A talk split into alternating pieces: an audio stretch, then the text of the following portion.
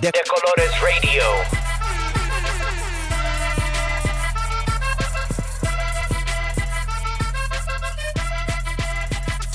De, de Colores Radio.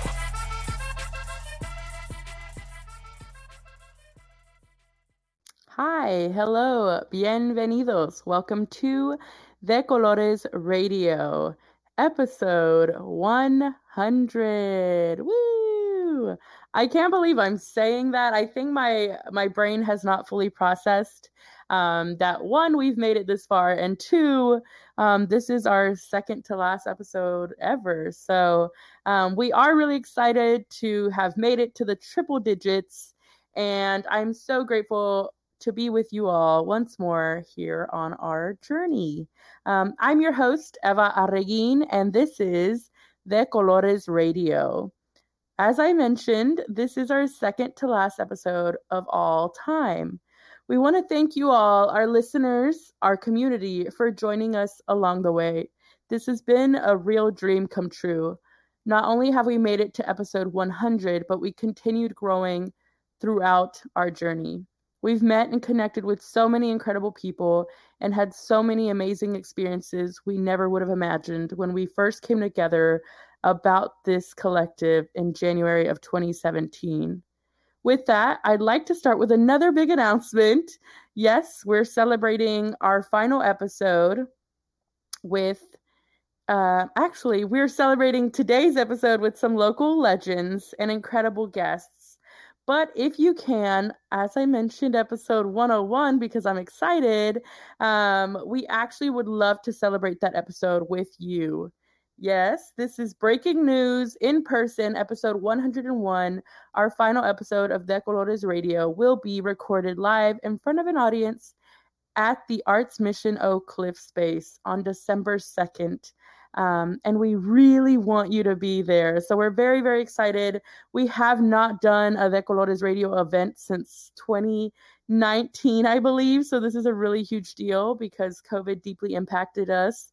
And we were very serious about um, taking COVID precautions and moving very carefully. Um, so we're really excited to be ending this podcast in person live with you all um, as we used to do often uh, prior to COVID. So hopefully you can make it there.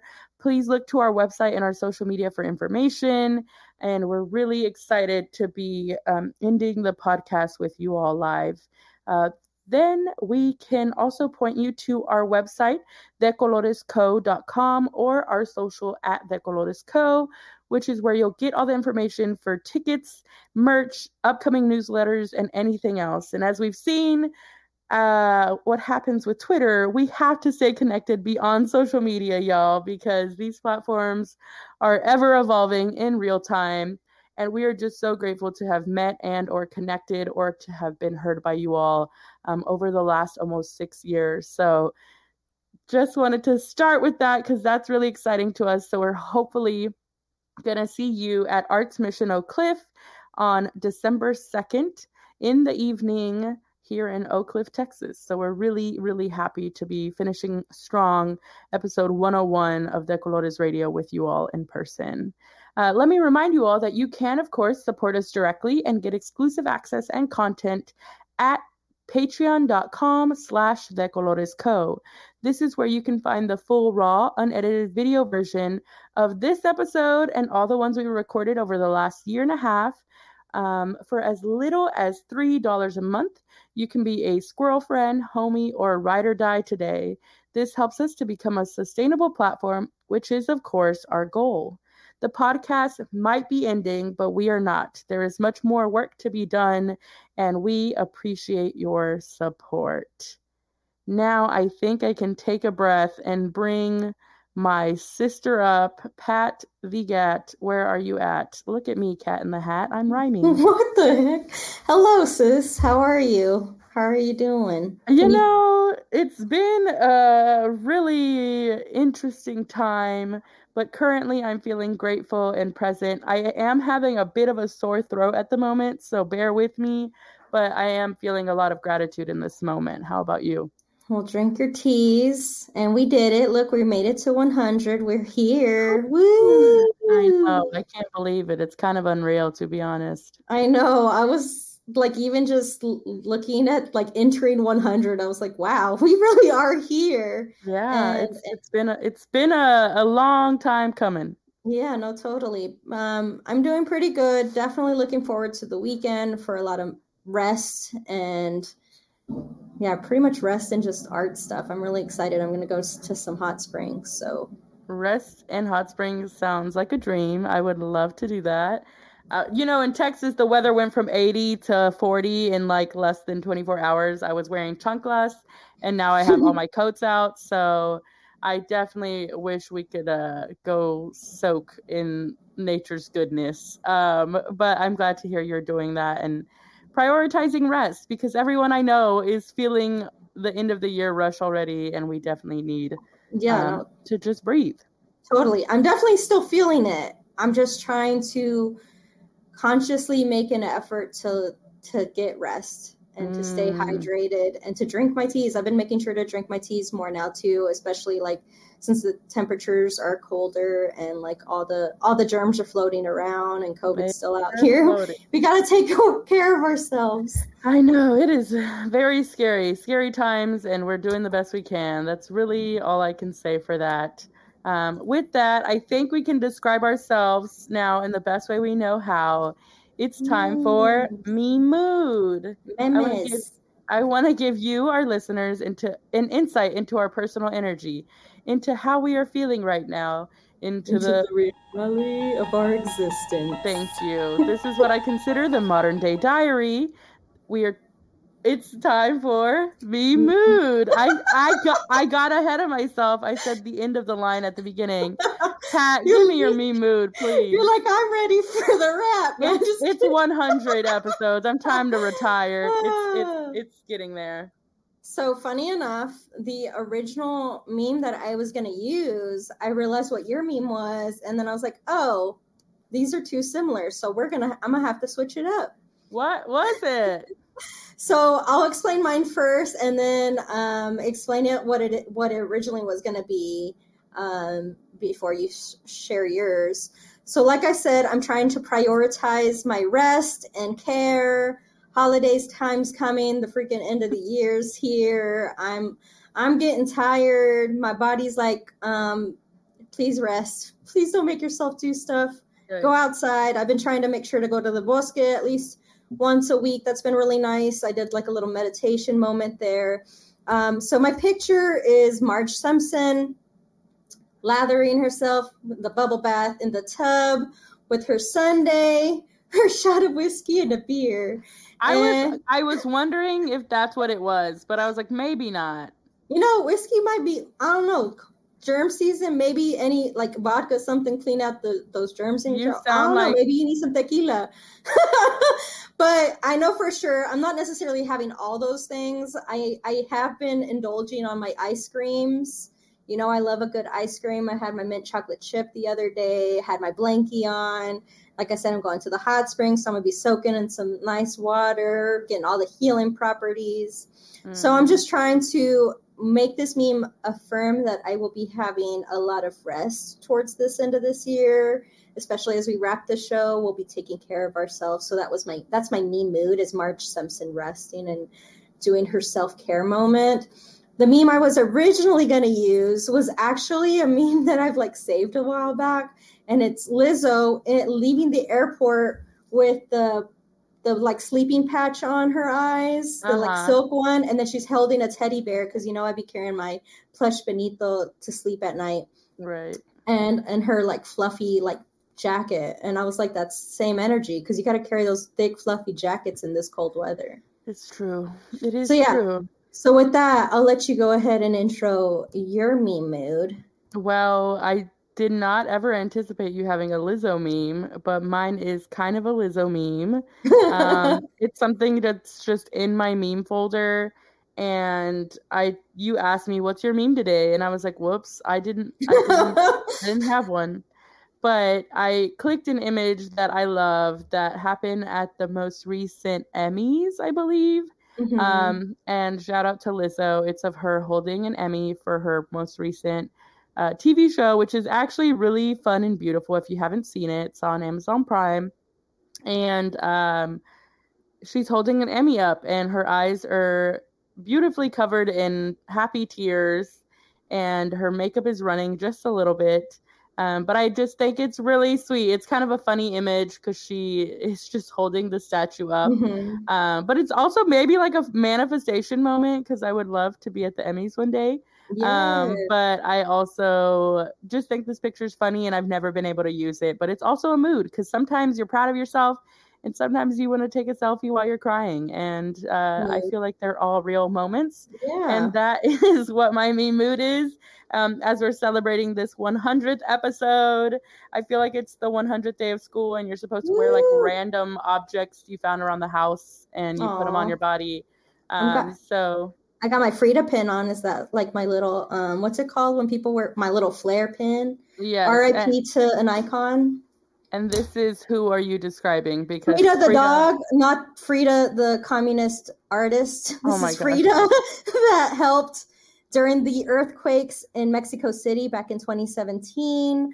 I believe she also helped with the earthquakes in Peru or Ecuador, like the year after. We definitely spoke about Frida the dog who We helped did. save people on at the beginning of the podcast. we did. and I'm kind of sad that she passed because everything feels so full circle right now.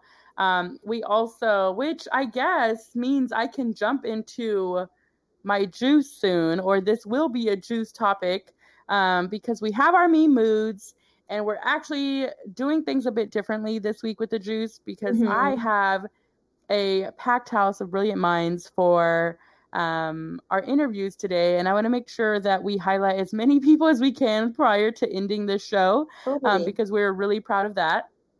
But I want to make it clear um, that the juice really is a big part of my passion. As silly as it sounds, I think it really helped make me who I am. And I don't mean the juice from this podcast, but I mean art, right? I think escapism as at its finest is what pop culture and art and music and films and TV have been for me Mhm. throughout my life. Um, in particularly, they were a safe haven for me as a young girl, kind of trying to find my way, right? And I think for a lot of like um, undocumented folks or kids of undocumented folks, like in order to kind of figure out what this country is about, you consume a lot of media.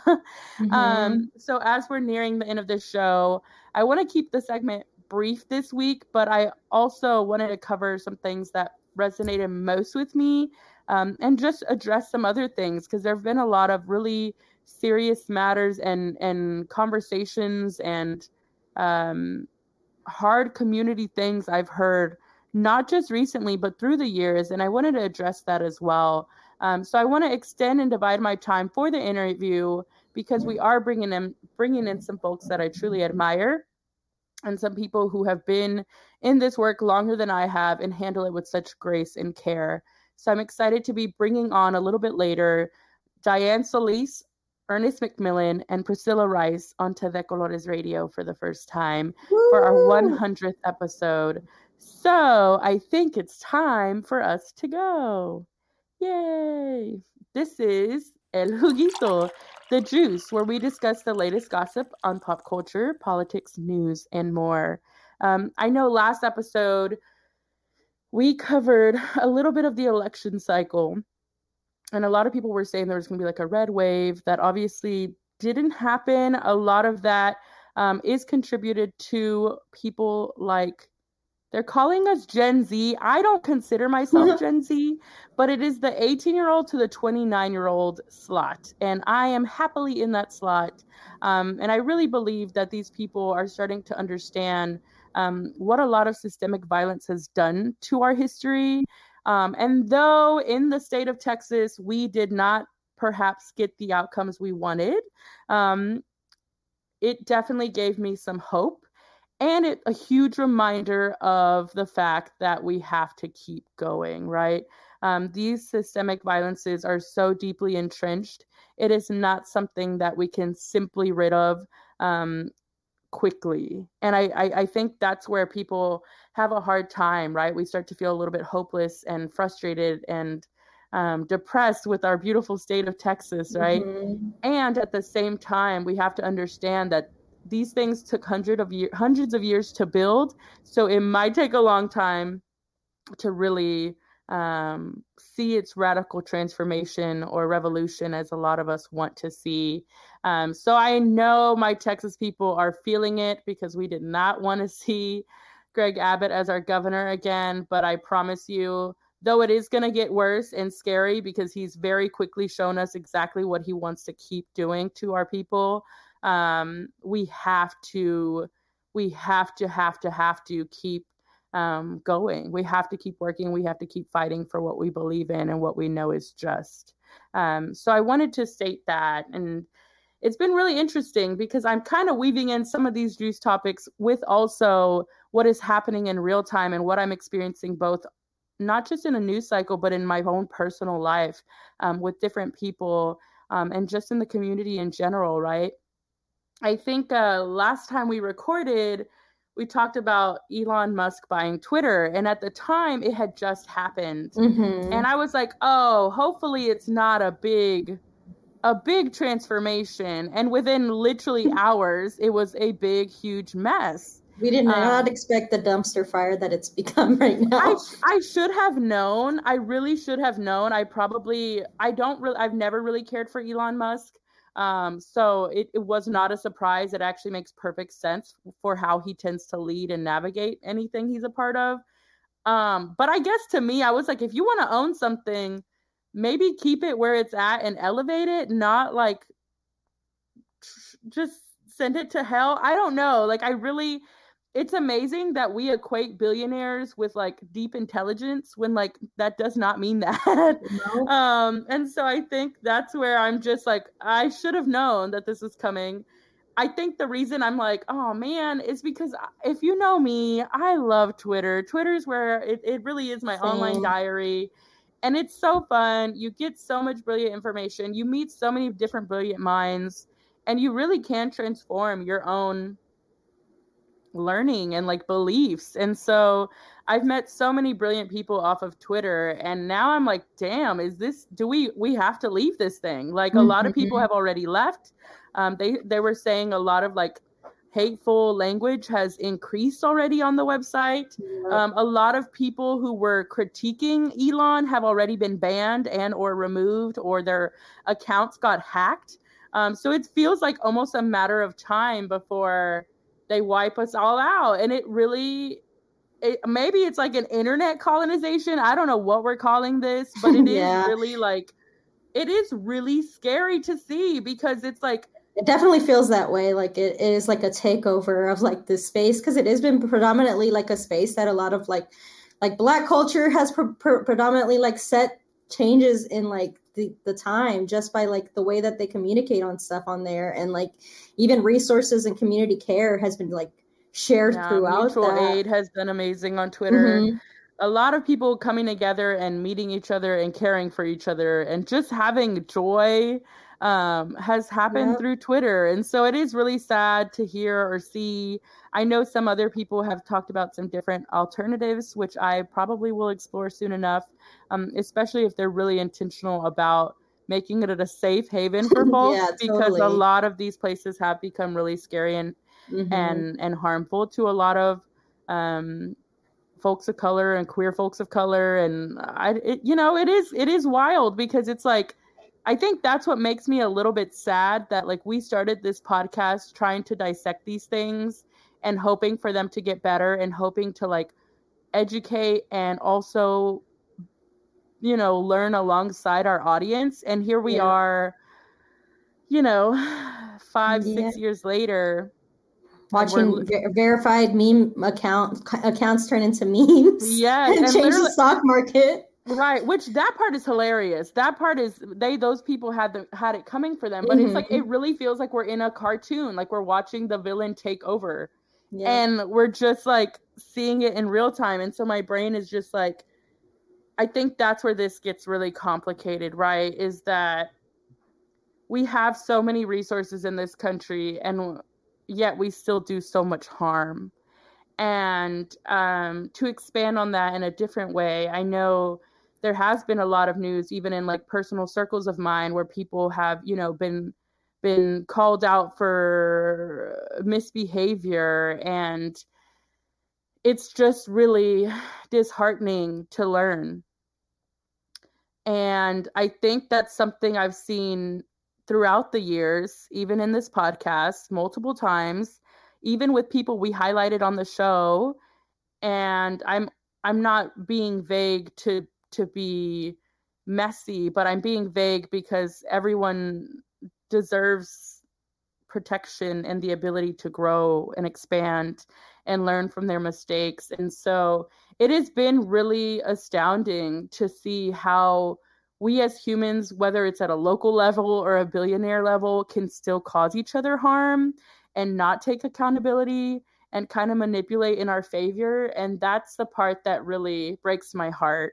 And so, as I've learned, um, I often found myself in situations where I was kind of caught in the middle and people were upset that I didn't quote unquote choose sides. And the reason I often try to stay in the middle is because I understand there's a lot of nuance in most situations. Obviously, if it's a billionaire versus the low working class, I'm with the working class, right? Like I'm not here to um, side with side with evil by any means. And at the same time, I understand that most situations have more nuance than meets the eye. And um, I want to believe that if we move more lovingly with a lot more clarity and we're direct and we own our mistakes and we truly commit ourselves to evolving and healing ourselves, that maybe we won't harm each other as much. And I know that's easier said than done because most of us are just trying to survive but I just wanted to say that because it has been a really interesting journey um, and something I have not been able to avoid by any means throughout the production of this podcast. And I'm sure it will continue for the rest of my life. So it is something to learn that our loved ones might harm us or others, and also understanding that we are human. And I think part of that is that we are inherently flawed. So I am by no means a professional in figuring this out, but I do want to believe that we are actually thinking outside of ourselves and we are evolving and can continue to fight um, for justice and with love and like true love and tenderness and care. I'm not a really petty person. I'm not a really jealous person. I'm not a super hateful person. So I don't personally understand how to move that way, but I know a lot of us unfortunately carry that because of I think a lot of what white supremacy teaches us um, in insecurity and individualism, individualism. And so I just want to state that because I know far beyond this podcast being over, whether you're listening now in 2022 November or you're listening in 2024, perhaps you've experienced something that makes you lose hope or makes you afraid or makes you sad or confused. And I want to remind you that people are capable of evolution, and whether that means in close proximity to you or from a distance, I want to keep loving and living as long as I'm human. And and that's what I'll say for myself.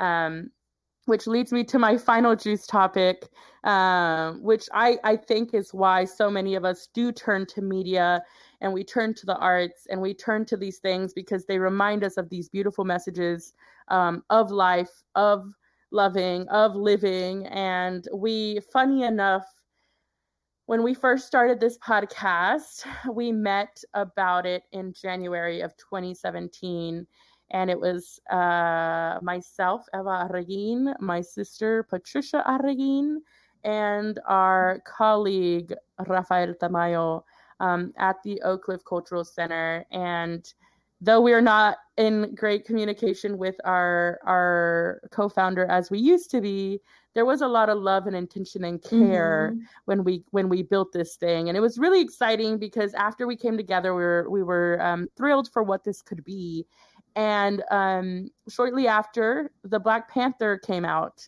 And to celebrate us uh, creating Starting. something together, we went and watched the film together. And we, like, I think even got like a bottle of wine and we, We like did. toasted. We went to the bar afterwards. Yeah, so it was a really exciting like moment, and the fact that the second film, Wakanda Forever, has just dropped as we've announced our ending is just so full circle to me, and such an affirmation to me of this Mhm. work and of this show. And I did not plan on crying Aw. today. But it is something that I um wow, my voice is super cracky because it hurts. But it is something that I take really seriously hmm as I know we've met a lot of people who trust us and who really care for our work. And so I do, as silly as it sounds, I know Marvel is owned by Disney, which is a major entity with lots of issues. Yes. But I know that this film was handled with a lot of care by the people who created it, the artists Totally. involved. And I, I, I don't think you've seen it, have you, Pat? No, I'm hoping to see it hopefully in the next few weeks. Well, I was hoping to get into it and spoil it, but I guess I won't do that just I'm just gonna take off my headphones and then you give me a thumbs up. You know, we could do that You, I'll do that so you can talk about it because I'm well, sure people do I want to hear didn't want to talk thoughts. alone because talking alone is only um fun sometimes when you're working through things on your Yeah, no, I own. feel you. Um, but there's a lot I of beauty in Black Panther, both I'm- one and two. Hmm I've tried not to see spoilers. I have heard some things about it. I'm obviously um, excited to see like indigenous actors in it. I'm not liking the Mexicans that are having issues with having like indigenous or like brown na- native like Mexican actors as like the lead roles, which I'm still just like, why is this still an issue? And unfortunately, the anti-blackness and the colorization of Latinidad is still obviously jumping out even though Gina Rodriguez was had issues with there not being a Latino representation in in in superhero characters. Right. And the reality is is that like not only are these folks these folks are indigenous, right? Like it's not about Latinidad necessarily in this case. And at the same time, it's like the fact that I, I'm not surprised that it took a black film to really make us a superhero, right? Mhm. And I think that is a big part of everything we stand for here is like Totally. really paying homage to uh, what a lot of like revolutionary black creators have done for our people to help lead the way and help lead help Yep. inspire us as well right and the film Mhm. is just so it's so fun it's so beautiful I'm gonna it's take off my so- headphones. You can talk about it. Give me Oh a thumbs up when you're done. I'm not about to spoil it. Oh my gosh, she just threw her headphones off. This is crazy. Um, or wild. But um yeah, so Black Panther 2, very beautifully done. I, I think it's oh man, I feel bad. Well, I'm obviously I don't want to spoil it all the way, but it is it is what we know to be true. Right? As far as like colonization goes and how it works. And I think this reimagining of this story in a superhero format is so beautiful and i'm very excited to see um, what comes next of it. I think um, i wanted a little bit more time in those sad grieving moments um, to grieve those people but i also understand this movie was way too long already. It was uh, like two and a half hours and i am an advocate for an hour and a half long film because i don't have that much patience. Um, but they paid they paid great homage to chadwick and it was uh, y'all know I love seeing so many um, femme folks kicking butt, and there's even I'm gonna cover my mouth so she doesn't see it, but there's even a like a gay moment in it, which is really exciting. Um, so there's a lot of I didn't know if she could read my lips, that's why I covered my mouth, but there's a lot of really beautiful, exciting things in this film, and so I'm really um, excited to watch it again, as I know that um it's it's you know there's more to come. So i won't fully spoil it because i don't want to be a full mess but i cannot wait to see what comes next from this and i hope that um, they continue to move with such care in in important topics right? So to see disney going this way is not disney but the creators involved um, being this intentional is really exciting. So I just want to say that because this film is a great reminder of us not fighting each other, but fighting the power that is trying to bring us down. And so that is what I hope you take with you um, as we work through our issues with each other, with ourselves, and continue moving forward to um, keep building a stronger community. So that is what I'm going to say about Black Panther 2 Wakanda Forever. So shout out to Ryan Coogler and his team. Feel free to hire me because I would love to be involved in one of your works. Um, now Pat is back, and I think that means we can throw to commercial before we start actually interviewing our beautiful Woo! people today. So here we go. Hello, this is our commercial break where I am here to encourage you to subscribe to our Patreon at patreon.com slash decoloresco. You can also donate to us at decoloresradio.com slash donate. We've been doing all this amazing work for over four years. We deeply need your support and your help. You can get all the exciting BTS videos, all the cringy moments in between each segment on our Patreon. So subscribe today. Thanks. Hey everyone, it's Eva here with De Colores Radio, and I wanted to do my own little promo for a company I really enjoy and believe in. I am an ambassador, so I am not biased, but it is actually my favorite Mexican candy in the game right now. It is DFW Texas based and it ships nationwide. That is Pica Candy. I am a literal sucker for the Pica Gushers and their rim dip. They satisfy that little sour, spicy, sweet craving, and it's got just the right amount of everything. I absolutely love their products, and I hope that you all use my coupon code EVA15 at checkout for a little discount. And I promise you won't regret it. Check it out at quepicacandy.com and follow them at Get Candy. Super fast shipping, so good. Check it out today. Thanks. Bye. Hello. This is a reminder to mark your calendars for December 2nd and please attend De Colores Radio's final live episode at the Arts Mission Oak Cliff Center.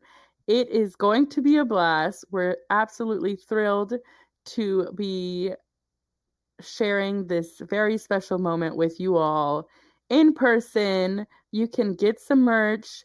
You can have a good time. There will be snacks, there will be drinks, there will be dancing. And we really want to see you all and mingle with you all in person as we wrap up such a special chapter in our story. So if you haven't, Please go visit thecoloresco.com for more details and make sure you're following us at The so we can see you December 2nd at the De Radio Live fi- final podcast recording.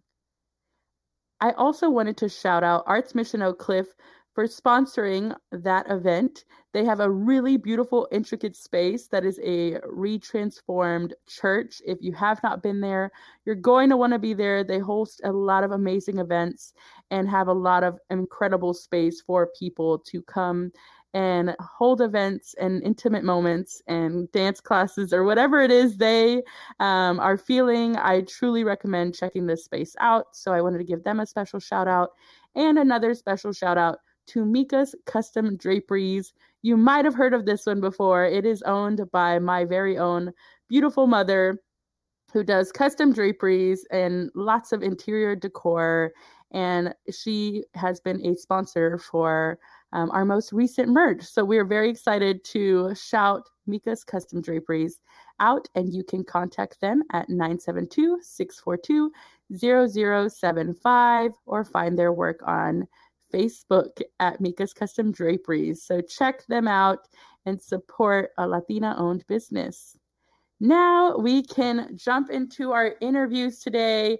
When I tell y'all I've been trying to interview literally each one of these guests for years. I am not kidding.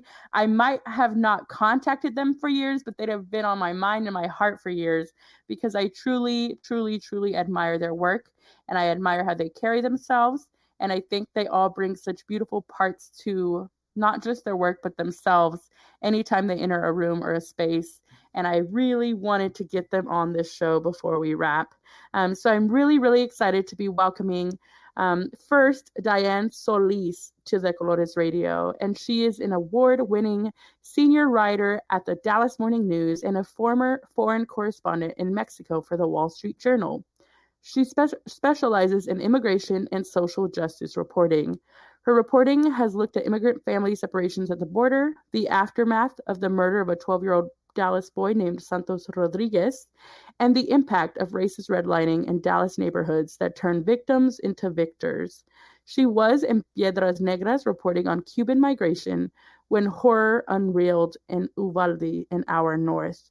We are so honored for Diane to be joining us today. Welcome to De Colores Radio, Diane Solis. Thank you so much for having me. I'm really Thank delighted to be here. Listen, I'm just glad you're here. You're a busy woman, and I have seen you through the years at different events and things. And I always, always, um, I really, really admire your writing. You are so, so, so um, careful and tender in your writing. And I think a lot of times with some of the subject matter, a lot of us feel like we've been um, degraded to some degree. And so to see how you handle it, it really is something I admire. But also, the thing I love about De Colores Radio is I want to learn about you beyond your beyond your career, right? Who who is Diane Solis? So we're glad to have you here. Thank you. Can you tell us a little bit about your upbringing? Yeah, I grew up. I did, I'm not from Texas.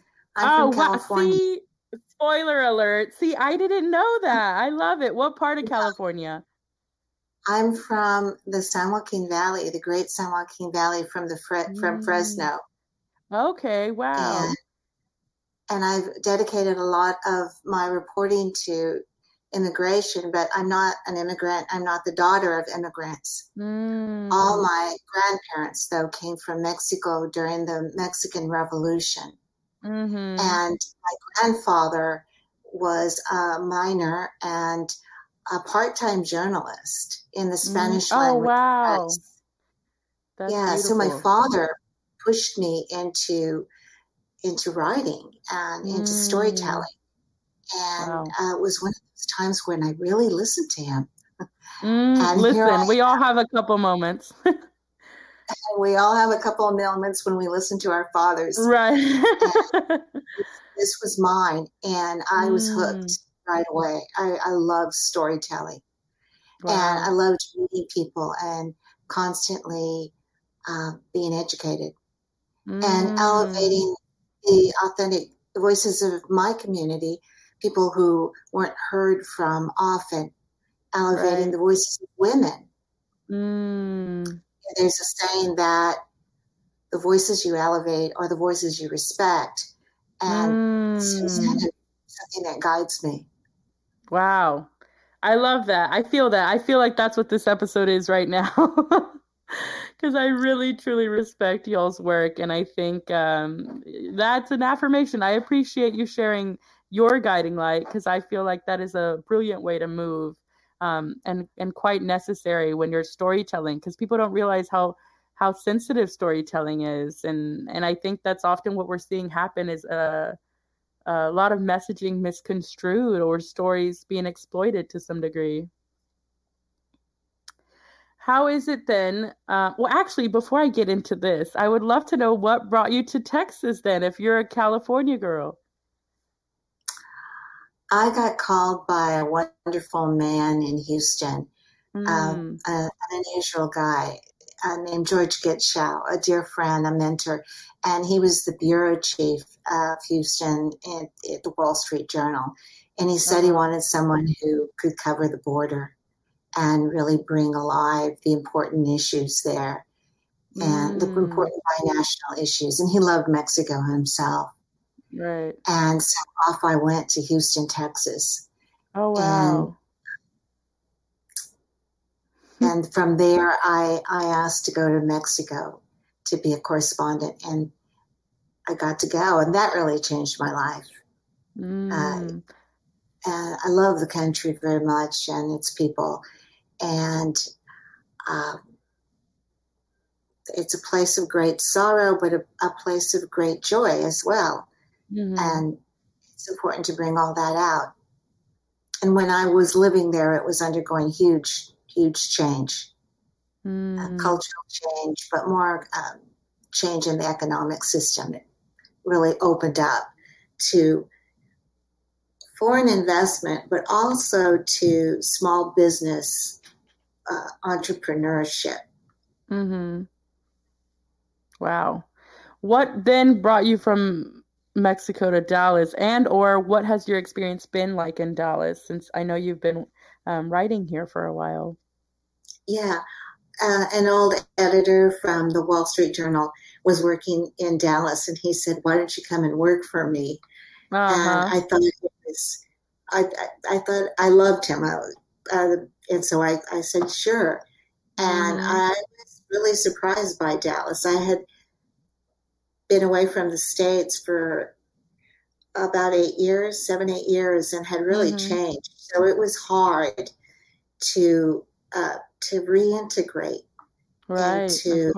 U.S. culture. Yeah, no, I bet. So different. Absolutely. You're making me feel like I need to move. I'm ex- I, I, I love that. I think that's uh, where a lot of the growth happens, right? And then you kind of come back to the US and you're you're having to reacclimate. Yeah, and I felt like an immigrant, basically. Mm, Uh, Things were, uh, people did things differently. The, the efficiency of the place was sort of annoying almost because you lost this personal connection with people because things were- mm. stuff like that. Do you feel fast- similarly? Do you feel similarly with the internet? Um,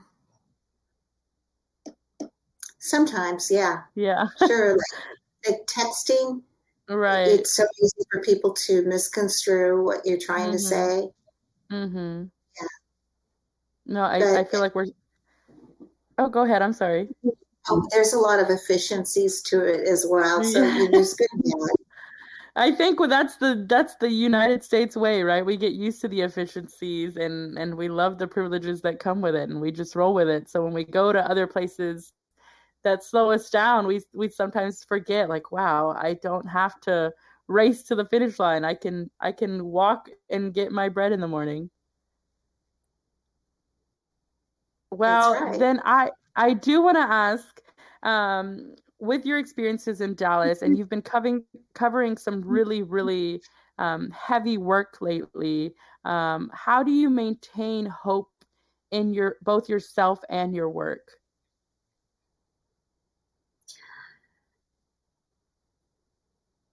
It's hard sometimes. This has been a, a difficult period. This pandemic has gone on for so long. It, it deformed uh, so much of life in the US and around the world. And I personally lost family members and Mm, a very close friend.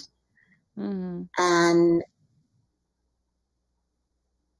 yet you have to find gratitude in taking your my next breath or your next breath. We're still here, we're Mhm. still standing. right. And uh, in covering immigration, I'm always amazed that that people still want to come to the U.S. with all its Mm, problems and reinvent Right. themselves and Right. have a better life, what they think will be a better life. right. I, I recently was in in Guanajuato, Mexico. You were trying to get a hold of me, and Uh huh. Uh huh. And I, I was there for about eight days and just had a great experience and was taken out to a village and I stayed out there in this village. My friend has her her uh, home there. She has a home in in Oak Cliff and she's got a home in in uh, Beautiful. Guanajuato. And Goals. I met I met some of the people in this village of about 1,200 people, and they all had a connection to. Well, it seemed like they all had a connection to Dallas or to North Oh Texas. wow. Wow. And she says the big dream, the big dream is to go to North Texas and come back with your earnings and mm. live live back in in Guanajuato, and that was her dream and the dream of her whole extended family. And they have these fairly uh, elaborate, nice houses there in this village. Mm. Oh wow! All with this uh, Dallas Cowboy decor, right? Listen, the Dallas Cowboys love is worldwide for real. It is so serious. It is. That is it hilarious. Is. I love that. I, I think it's fascinating, right? Because um, as humans, we're full of so mm-hmm. many dreams. And especially when we are somewhere else, it's like we keep reaching, right? We keep desiring more. And I think that's the beautiful part of human nature, right? Is that we're able to imagine and dream and um, create whatever future we want to. And so it takes a lot of courage to cover the work you do and it really is i know i think um, i don't even know the first time i first heard of your work but i know that every single piece was something of such importance to to me um, and it felt Thank so you. refreshing I, I mean that because i know um, I think you are aware that I, I was working a little bit with Santos Rodriguez's family, and I think we mm-hmm. that's probably when we last saw each other. And there's so many um, so much pain still surrounding that family, right? But also so much love and so much um, more to them than just this scenario. And I think that's where I really wish in our city that we really treated people with care and respect that they deserve outside of just the um, the photo moments. And so I really I think when I saw you reporting the most recent statue unveiling, I believe I was like, man, I really got to get her on the show soon because she does it with such grace. And I Thank think you. you. you provide something which allows people to trust you, um, which I don't think a lot of storytellers realize is crucial, right?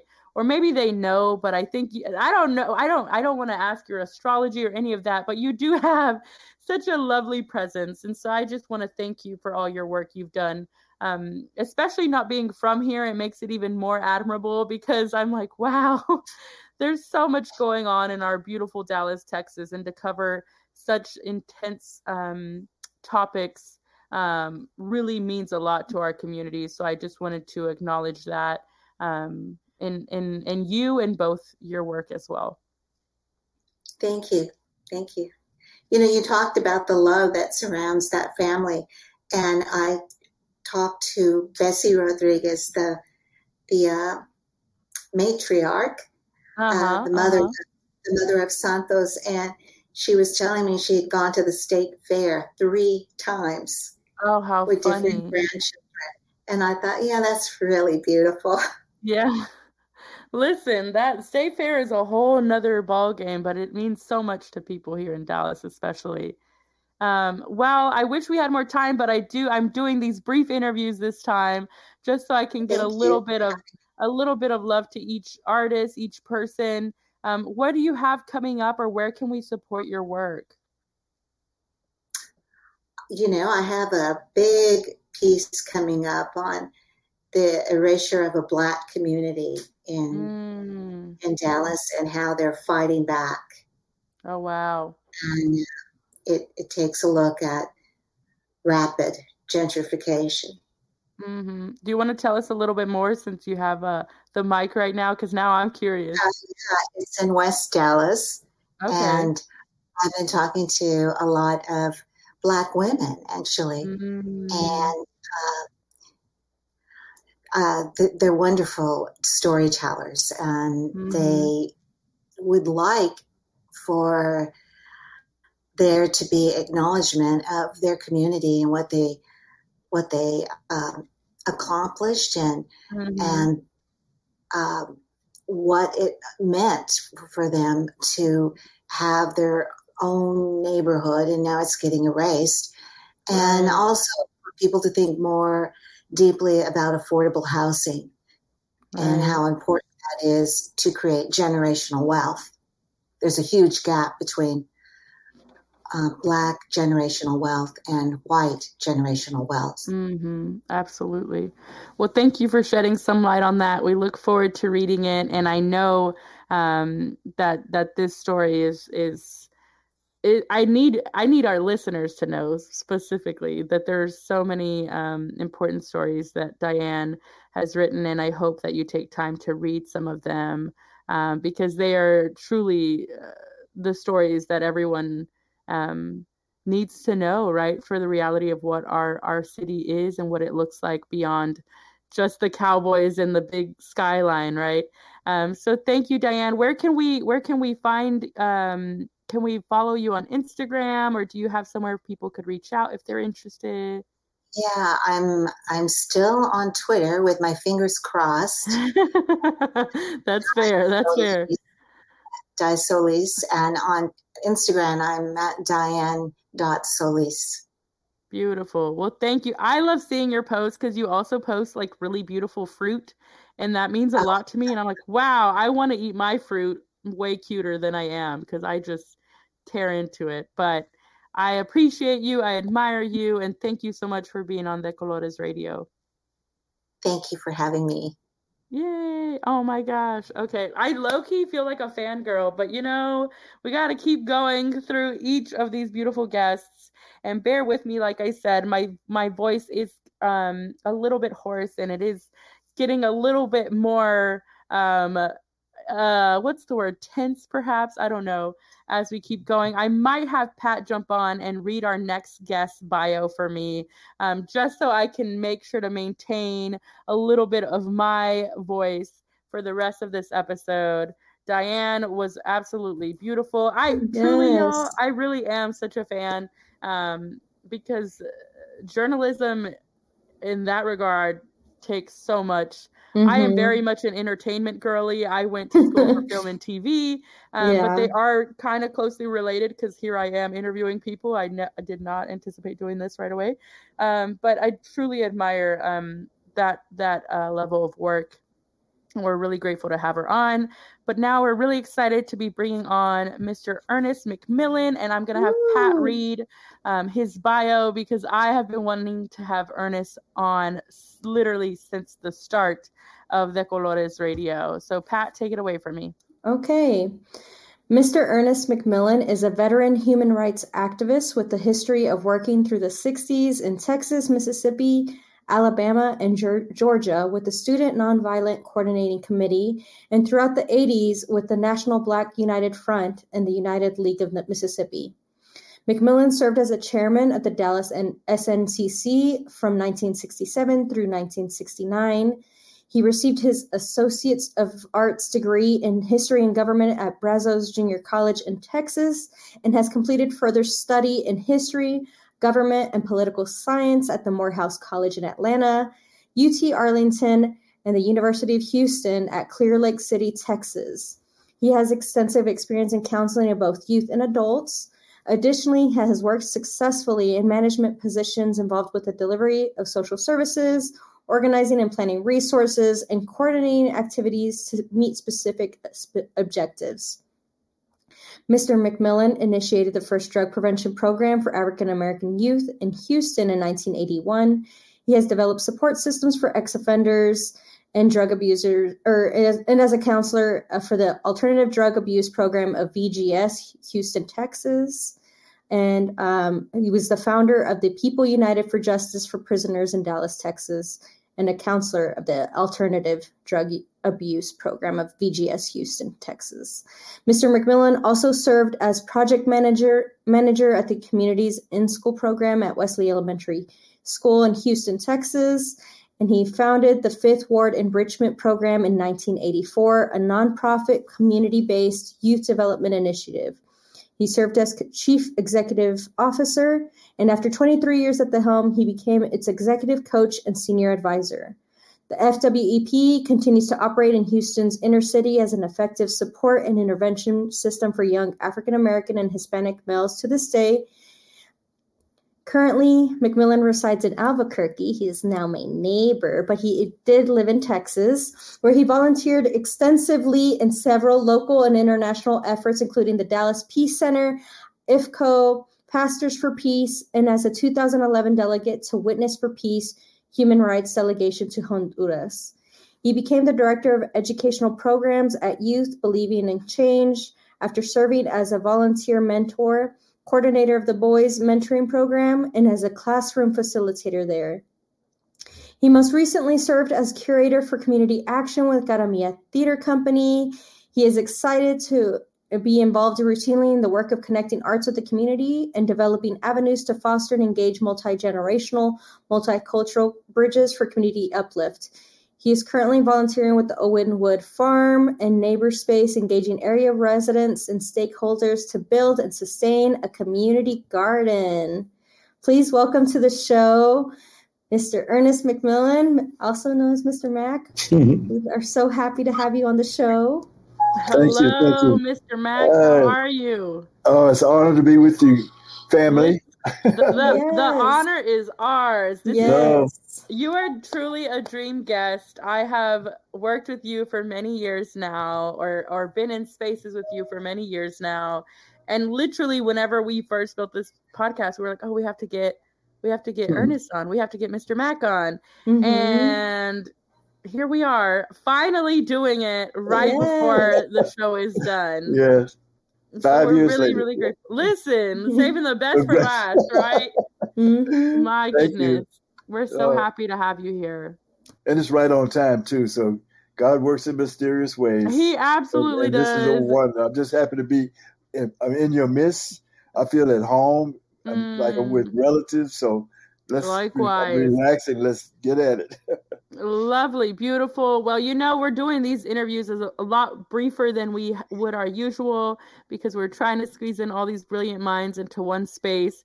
Your bio somehow still does not give you enough credit because there is so much magic and and heart you bring to everything you do and it's so so felt anytime um, you're in a room. And I am honored to have met you through Cara Mia um, and to have done some work with you shortly after.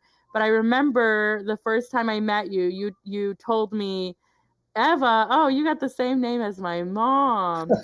and I thought that was so beautiful. Mm-hmm. And so I didn't know if you wanted to um, share a little bit with us about your beautiful family and your y'all have such a an incredible legacy and so that's where i'm like i i it, we really have a legend among us right now oh thank you again uh, it's all in the dna and the blood and the sweat from uh, generations so mm. i'm just uh, trying to continue the pathway that my ancestors have mm. laid out there mm. for us mm. my mother as you mentioned uh, she lived to 100 years of age. Beautiful. Uh, she uh, uh, left a strong imprint not only in the family but in the community and Absolutely. throughout the world.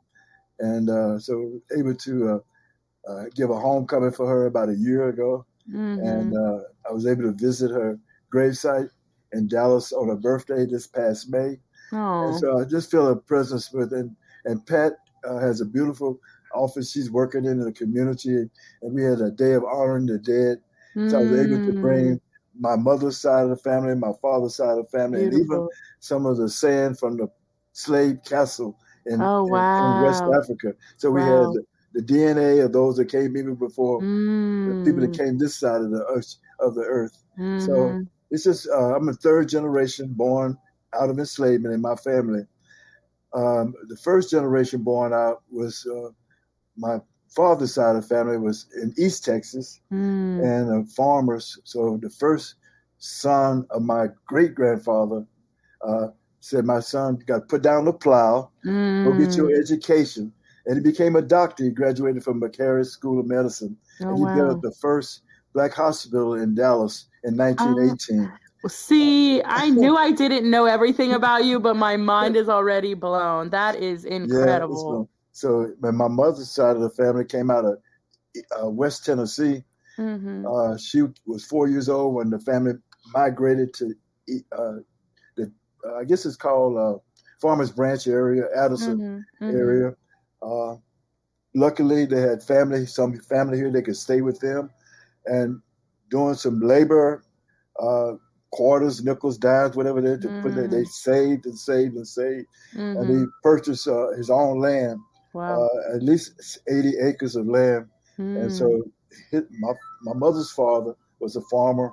My dad's father was a, a doctor, and his wife, the doctor's wife, was a church-going Christian lady mm-hmm. who loved to mm-hmm. sing and play the organ and things like that. And and Beautiful. my mother's mother passed away when she was four years of age. Oh wow! And so she grew up with a, a male at the helm most of mm-hmm, her life, mm-hmm. and she was a daddy's girl. And and when I was walking beside her one day, uh, maybe 20 years ago, I couldn't keep up with it. She said, "My daddy, you, I'm just doing what my daddy did because he would say you, you don't walk slow, you walk with a purpose." So no, no leisurely walking with her, but she uh, translated that in so many different ways. Uh-huh. Uh, with a lifelong giving efforts with helping reform police department in Dallas, working in the library, studied genealogy and all those kind mm. of things. Uh, leading a struggle with the South, Southern Conference Educational Fund as a president in the late 70s, early 80s. So, uh, and my father became a preacher despite my mother's wishes. Oh, how funny. So she agreed to marry him if, on the condition he wouldn't become a preacher. Oh my goodness! She so, said, yeah, "This is this is what I need from you, please." So, I don't know. So maybe uh, ten years after that, he became a preacher. And oh so, wow! But anyway, he was a Methodist preacher, and when he was in his forties or fifties, maybe not that old, but mm-hmm. when he's a husband, a father, and a working man, SMU was trying to integrate or desegregate the Perkins School of Theology. Oh wow! And so they didn't want to bring young black men onto the campus. Uh-huh. They wanted men who were settled, married, oh, and uh, maybe already had something under their belt. So uh-huh. uh, he was one of the twelve to fifteen African American men that was brought on to Perkins School to to desegregate it. But he wow. was working a full time job, so he couldn't really maintain the grades or the study habits mm-hmm. he needed. So he had to really just kind of drop out of that. Oh man! But he paved the way for people like Reverend Zan Holmes and mm-hmm. uh, Cecil Williams out of San Francisco to be able to graduate from Perkins. So, in his wow. own way, both of my sides of the family were active in either healthcare, community development, or spiritual life in the family in the community. So, mm-hmm. uh, I owe them a lot. Uh, every day I have a as Pat would tell you, we had an altar for them uh, mm-hmm. at, the uh, was it working classroom? Mm-hmm. Shout and out it, to working classroom. Yes, it's a beautiful facility. They're great things. I'm hoping we can work with them in the future too. Mm-hmm. They do amazing artistic things and got involving young people and the whole community and all kinds of artistic endeavors. So it's a wonderful. So I'm going all kind of crazy right now because I know time is essence. But, but listen, you're you're perfect. You are doing exactly what is what is best for you. Thank you, thank you. Well, I, your family literally built the city of Dallas, is what I gathered from that. Uh, you you you really helped um, make it what it is, and and and you really. When I say you're a living legend, I mean that because the first time I met you, I think I was um, introduced to you. Someone told me, you know, he worked with MLK. And I said, what? and I was like, oh my goodness. And so I think that's how I was first introduced to you um, many summers ago, right after I graduated from college and we were doing work at Cara Mia. Mm-hmm. Um, so, how was it then that you found your purpose, having come from so many brilliant people? Um, mm. amazing ancestors, right? That then you were able to kind of find your purpose along the way. Well, I got swooped up and grabbed up into the civil rights movement. Uh-huh. Uh, my mother wanted me to become an attorney. I think oh, my wow. father secretly wanted me to become a minister. Uh-huh. Uh, and one of his dream schools he thought was very powerful was Morehouse College. So I graduated from Booker T. Washington High School in Dallas in 1963. Went to Morehouse, and it was a turbulent times in, in the world, but especially in Atlanta. Mm-hmm. Uh, I ran into uh, class issues among bougie blacks and mm. working class mm. blacks and mm. trying to find my place. Uh, and I kind of gravitated more to the community right. than with the with the college protocol.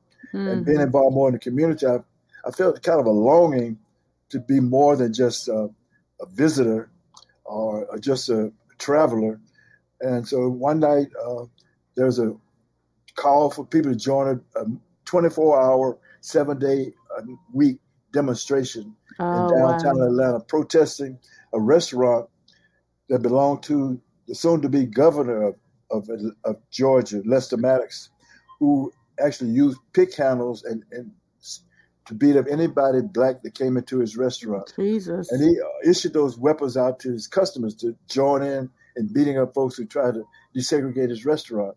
So I was wow. one of the many that came down during this period, uh, 24 hour demonstrations. I got caught up in it. I met people like uh, Jim Forman, Julian Bond, John Lewis. Mm. they became my mentors. Uh, mm. The Student Nonviolent Coordinating Committee, affectionately known as SNCC, had a, uh, uh, the headquarters, the national headquarters, only uh, about half a mile from the campus. So every free chance I had, I would go to that office and check it out. And if they had me sweep the floor or answer the phone, whatever I could do, I would do it. Mm. And uh, so I got to meet people coming in and out places from Alabama, Mississippi. They would sit down and tell their stories, what they were going through. And I was just caught up in it. And so I said, I want to join because it's not a, a, a membership organization per se, but a staff oriented. So you had to mm-hmm. You had to be trained. You had to go become a cadre, develop yourself that way. Only uh, 150 staff out of, that reached across the whole country from Virginia all the way to East Texas throughout what we call the Black Belt, where Black people were the majority. And mm. the concentration there was on voter registration, voter education, mm-hmm. and, and demanding voting rights. And because if you know Congress ran to set the the federal laws, and the federal laws were governed by people from the South, because mm. they developed seniority to become chairman of the armed services or ways and means or finance committees because they were never defeated the majority of people couldn't even vote for them. The minority controlled the, politics of the Deep South, which in turn controlled the government of the United States. And so, wow. if we were to reverse that, we would flip the script on how decisions were made, how funding was issued, how education was treated. And so, that was a concentration was to empower the Black South mm-hmm. to become more involved in creating parties, of getting more engaged in the community, and voting and that was where I actually ended up working in, in Southwest Georgia first, and then in, uh, became a project manager in Thomas Thomas County, which is on the border of Florida and Georgia.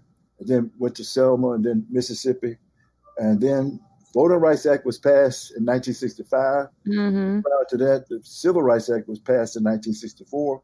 And right. people were saying, "Hey, we free, y'all. You know, we can go back to school."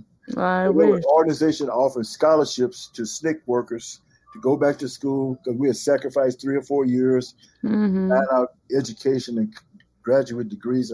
So I came back to Texas to enroll in college. I wound up in a campus in Arlington, Texas that had a Confederate flag. Oh my gosh! So, well, I haven't gotten too far from the deep south. Yeah, not very so, much. So basically, got re-engaged with the struggle and trying to end that racist policies and discrimination on the campus. Mm. Became involved in the anti-war movement, and then uh, because of, we were branded as communists by the House on Un-American Activities that was led by the chairman, Joe Congressman Joe Pool, mm. who was mm. out of Dallas County. all these people that are protesting the war and counseling people to avoid the war, they are communists, and we must take them before government and, and because they're not faithful to the Constitution. So mm-hmm. that led some of our allies from the from the southern the, the students for Dem- Democratic Society. I was going to say we're out of here.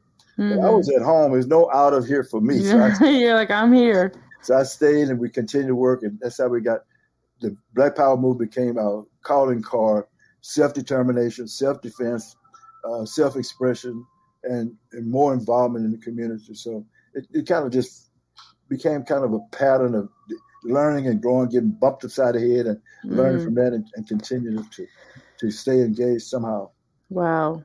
Uh, I am saying wow because I am on awe, even though I know you personally and we talk regu- regularly. I still always learn so much um, and speaking with you. And I think it's kind of fascinating. You say like these patterns repeat themselves and you mentioned, you know, that they labeled you all as communists for for mm-hmm. fighting back, right? And I feel like we're kind of seeing the same thing again, right? Yeah. Which is like this this scare tactic and then the American brainwashing of like even mm-hmm. misconstruing what that term means, right? And like just genuinely caring for people to have rights and um, what equity and equality might actually look like. And so I am always fascinated in speaking with you.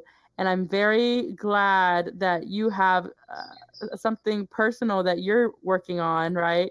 Um, that maybe you can share with us some exciting news that you're you're telling your own story soon, huh? Yes, uh, in early 2023, I hope to have my memoirs published and available. Yay. And uh, shortly following that, there will be a book of poems and short stories that I consider to be a tandem to the to the memoirs. So the, the book of memoirs is called Standing: One mm. Man's Odyssey Throughout the Turbulent 60s. One Man's mm. Odyssey Throughout the Turbulent 60s, and the book of poems is it's called Kneeling: uh, mm. Poems transcending the 60s through poems and, and, and, and rhapsodies.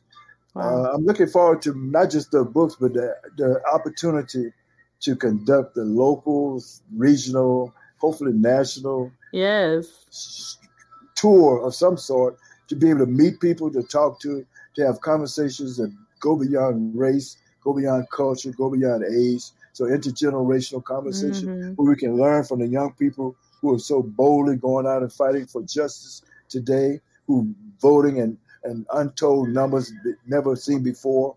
And we can learn from each other. We can share uh, and, and, and kind of blur those lines between us and hopefully become more involved. So I'm looking for us building some kind of community, mm-hmm. a love community of people that's re-energized to go forward together. So that's my prayer that's what I hope we'll be able to do. It will happen. It will happen. You've said Thank it, you. so it will. Thank you. I appreciate your support and your awareness and your engagement.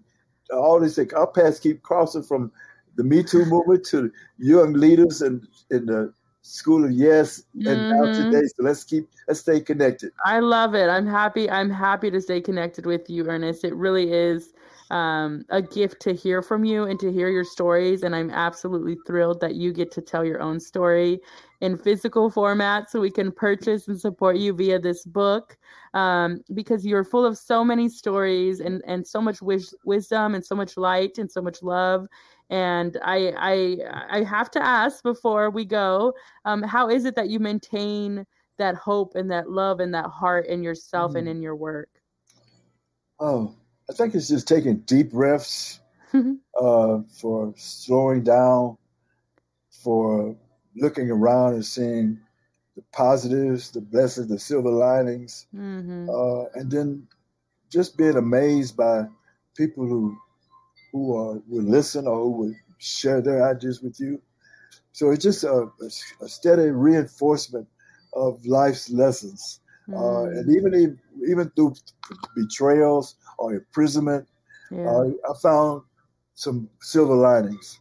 Yeah. You know, and I found some way to to to learn from it and build and grow as a as a better person. Mm-hmm. So I just I don't know I can't explain it, but we mm-hmm. just try to keep our eyes open uh, and keep our breaths bringing in the air and our and our thoughts being gratitude for all that comes before us and and, and having the, the love from family and the love from community just keeps reinforcing all of that as well. I want to say one one quick thing. Please, I'll, I'll be in Dallas on December the third uh, at the African American Museum. There'll be a panel that's a collaboration between the Af- African American Museum and the Sixth Floor Museum. Oh wow, that sounds awesome! So they're focusing on what was going on in Dallas in the 60s, mm-hmm. particularly around 67, 68, after King's death. Mm-hmm. Uh, looking mm. at the Poor People's Campaign and how and what kind of things were going on in Dallas. What was the context? What was mm. happening in Dallas in those days and times? And where are we now? So we're going to be talking about then and now. And and I hope we can join. I'm not sure how the publicity works and what. You, listen, you just pitched it. You're doing amazing. Okay. I want to go now. Okay, this, thank you. Listen, one o'clock on December third. December 3rd, we will be there because December 2nd, we have our last podcast recording. Yeah. And if I you can be there, wow. I, I was going to say, if you could be there, I'll be in the house too. I'll be there too. So, oh, wow. This is going yes. awesome. Okay. ABQ, we're making our way to Dallas. Okay. What is it called? Uh, Mission Art? Art Mission? Yes, Arts Mission Oak Cliff. We They're had some really, plays really with Academia. Exactly. Yeah, okay, beautiful. Okay. Yes, that's the space. Okay. Well, let's yes. let's make them both happen. Okay. I, exactly. okay. I'm like, well, I can I already got my Saturday, December third plans. At we got our weekend plans. Right? No, that sounds beautiful. And All please, right. please, please support Ernest in his upcoming book releases. I absolutely love learning from this beautiful human being. Ernest, is there anything else you want to leave us with before you before we have to wrap up this interview? Well, um, might need some little prayers going on. I'm having a, a medical procedure in the mm, morning, and I'll yes. be out of the picture for a couple of days. But I'm looking forward to improving the quality of my life. Beautiful. You know, to carry on this battle a little longer because of that support, that that procedure. Well, we're praying for a speedy recovery, and it will go smoothly. And we have so much deep, deep love and admiration for you and everything you are and everything you represent and your whole life. I really am I am a, a friend and a fan, and we're we're so glad to um, have crossed paths with you many times here in our city of Dallas, Texas, and beyond. Um, and we can't wait to get, see you again in person soon. Much love. Thank you. Much love. Right Thank back, you. Ernest. We love you. We appreciate you. Thank you. I'm gonna stick Thank around you. and see what Miss Priscilla has to say. Listen, I I am just I'm sad my throat is sore because I would be screaming with each one of y'all because I absolutely when I say I'm a fan, I mean I'm a fan and I'm grateful to to, to be in community with these folks because they really have so many layers and they're so humble and I just I just uh, I really am honored that they accepted um to join us and and it's just it means it means the world. So I'm really, really excited to bring our final interview guest for this lovely episode 100. I everything I said for Ernest, I also mean for Priscilla. We have been speaking about bringing Priscilla on since the start of this show, and the moment never happened, but the moment is here now. We believe deeply in divine timing, and I want to share a little bit with you about Priscilla Rice before we bring her on. Um, Priscilla Rice is a Pleasant Grove based storyteller, actor, interpreter, and radio host. She has a passion for arts advocacy, community, and language justice. Her journey with engaging communities in Southeast Dallas through art began when poet actress Tamitha Curiel asked her to participate in poetry feasts, where community members participated in pop up poetry workshops at grocery stores, laundromats, donut shops, barbershops, and more. She also founded Voices of Pleasant Grove, a summer arts program for teens that took place at the Pleasant Grove Branch Library. Other projects she's collaborated in include Verse in, Ri- Verse in Rhythm at the Oak Cliff Cultural Center. Uh, Verse in Rhythm made its ninth season but took a pause during the pandemic. She is also involved in Pleasant Groove, an open mic founded by Tamitha Curiel and Chris Curiel, as well as Tejana Cosmica, a collective of Tejana poets and storytellers. She is a member of the Grove cohort, Un Taller for Dreaming, and she, as an actress, had the honor to work with Cara Mia Theater Company, Bishop Arts Theater, Artstillery, Dallas Children's Theater, and Kitchen Dog Theater. I am absolutely thrilled that her first book, We Are What We Are, a co- collaboration with poet author Lopamudra Baner- Banerjee, was published in fall 2022. And currently, she serves on the Parks and Rec Board as the appointee for District 5. Priscilla grew up in Crystal City, Texas, and currently resides in the beautiful Southeast Dallas community of Pleasant Grove.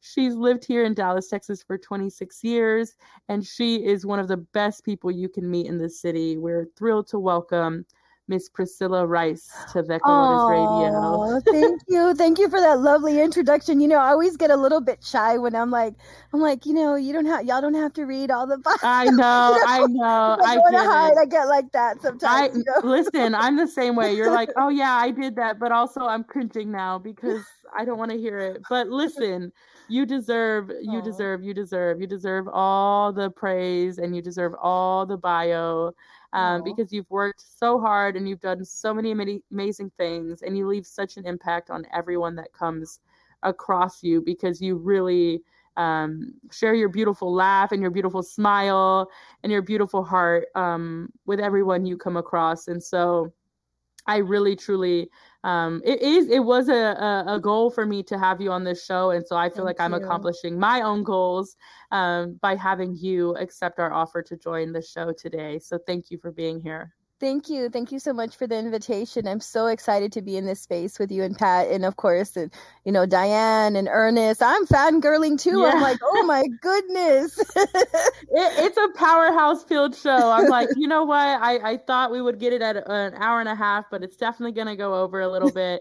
but we're just so grateful to have you with us and you I feel like you were one of the first people kind of alongside Ernest as well that I met after graduating mm-hmm. from college and kind of starting this De Colores journey. But I always, um, and I, will shout out my past co host, Rafael, mm-hmm. was very good at kind of briefly telling me, oh, Ernest, he's so and so. Oh, Priscilla, she's so and so, right? and so I loved getting like an understanding of who you all were and then meeting you personally. Um, but I do love that, you know, I think you recently posted having grown up in Crystal City, right? I did. And that part of Texas holds such history.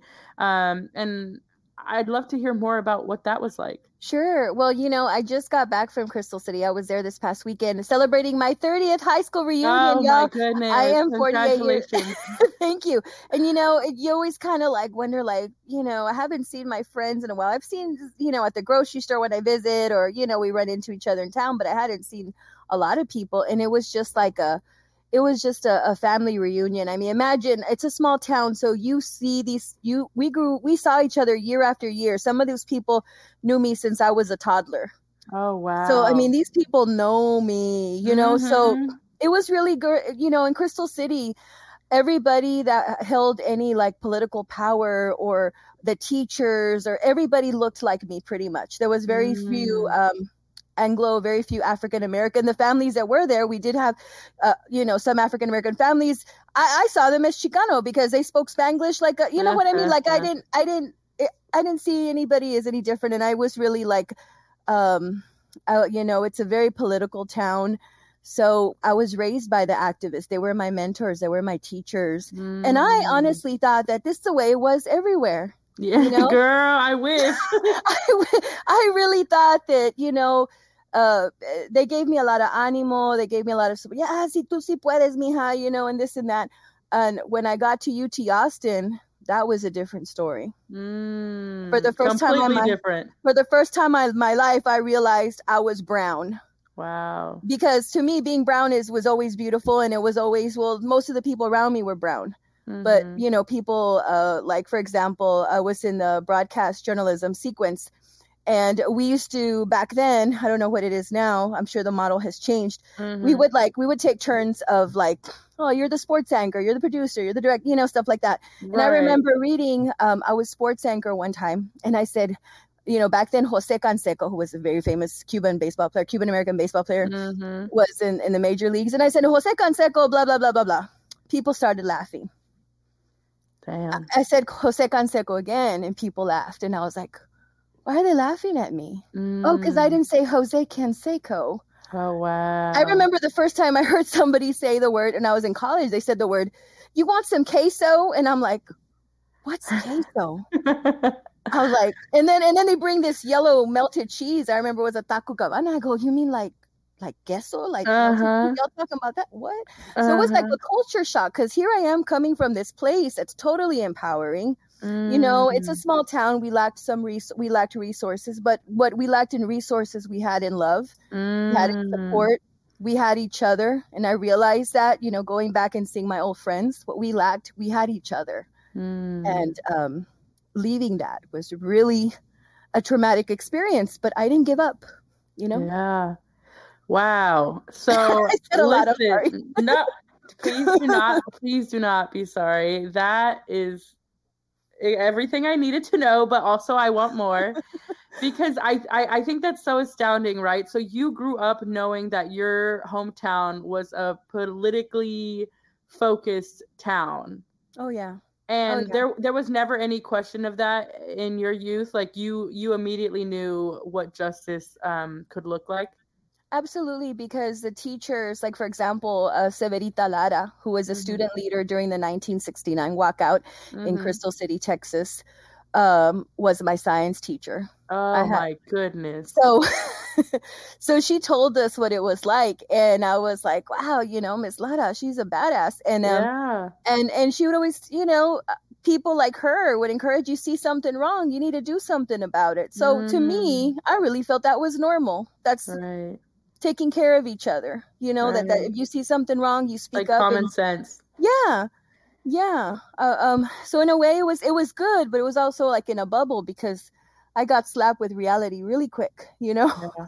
I think that happens to a lot of um, young people, right? When especially when we enter college or these institutions that weren't made for us, like it, Yeah. it is very much shocking to our our whole central system, right? To our core.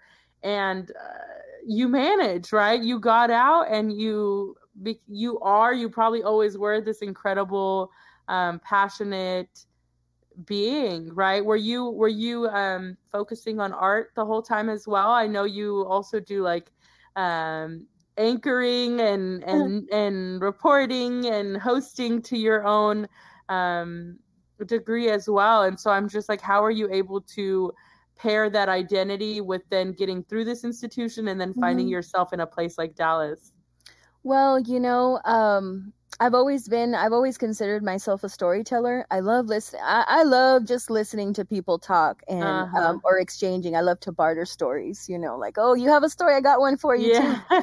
So, um, the cheese man the cheese man yeah, and you know, I didn't grow up with really um, surrounded by the arts because in rural South Texas or Southwest Texas, we didn't have. The teachers did the best that they could. They really did Mhm. with the limited resources, but we didn't have really programming. We didn't have anything. Yet, yet we created our own things. I remember, you know, I would write my own skits or plays, and you know, have my primos act out, you know, and yeah, or, or we'd have we'd have shows on the porches you know what i mean we and then i did you know the the one act play in the uil and stuff like that and we I had the, love te- it. The teachers did the best that they could. Um, but you know in, in college i just wanted to be a storyteller and i saw journalism as a way to do it. And um, so i worked in, in broadcast journalism for for several years working for different tv stations. Now it was really hard a, a lot of times to to sell a story that i felt was important not only to our his latino community Mhm. but to to all of dallas you know and it was very hard. I think it's i don't know if it's easier to sell those stories now. I don't know. Diane could probably uh, uh, Mhm. you know but it was very challenging back then you know other than like oh well that's that's for hispanic media you know? Mhm. um, but i did work in hispanic media. And when i did i worked for univision. Um, those stories of course were very easy to sell because it was it was um, it was impactful to our to our audience but i believe those stories belong anywhere and, and i admire people storytellers like diane solis that are bringing to light these stories that affect not just our hispanic community but all of us It is Mhm. it is these are human stories these affect all of us so Right. it was hard it was hard it was hard and i think it still is What So- is your favorite part um, about creating and residing in Dallas? I think, you know, something about Pleasant Grove makes me really identify with where I came from. There's the Mm, people with big hearts. There's people with a lot of talent. I'm gonna Uh-huh. get emotional, but alright. there's there's like it's a community that's been ignored for so long and it Mm, lacks resources. So when I whenever I came to Pleasant Grove, I identified with Crystal City and I mm, was like, I'm not in Crystal City anymore, but maybe, maybe I can do something here to help, you know, because absolutely.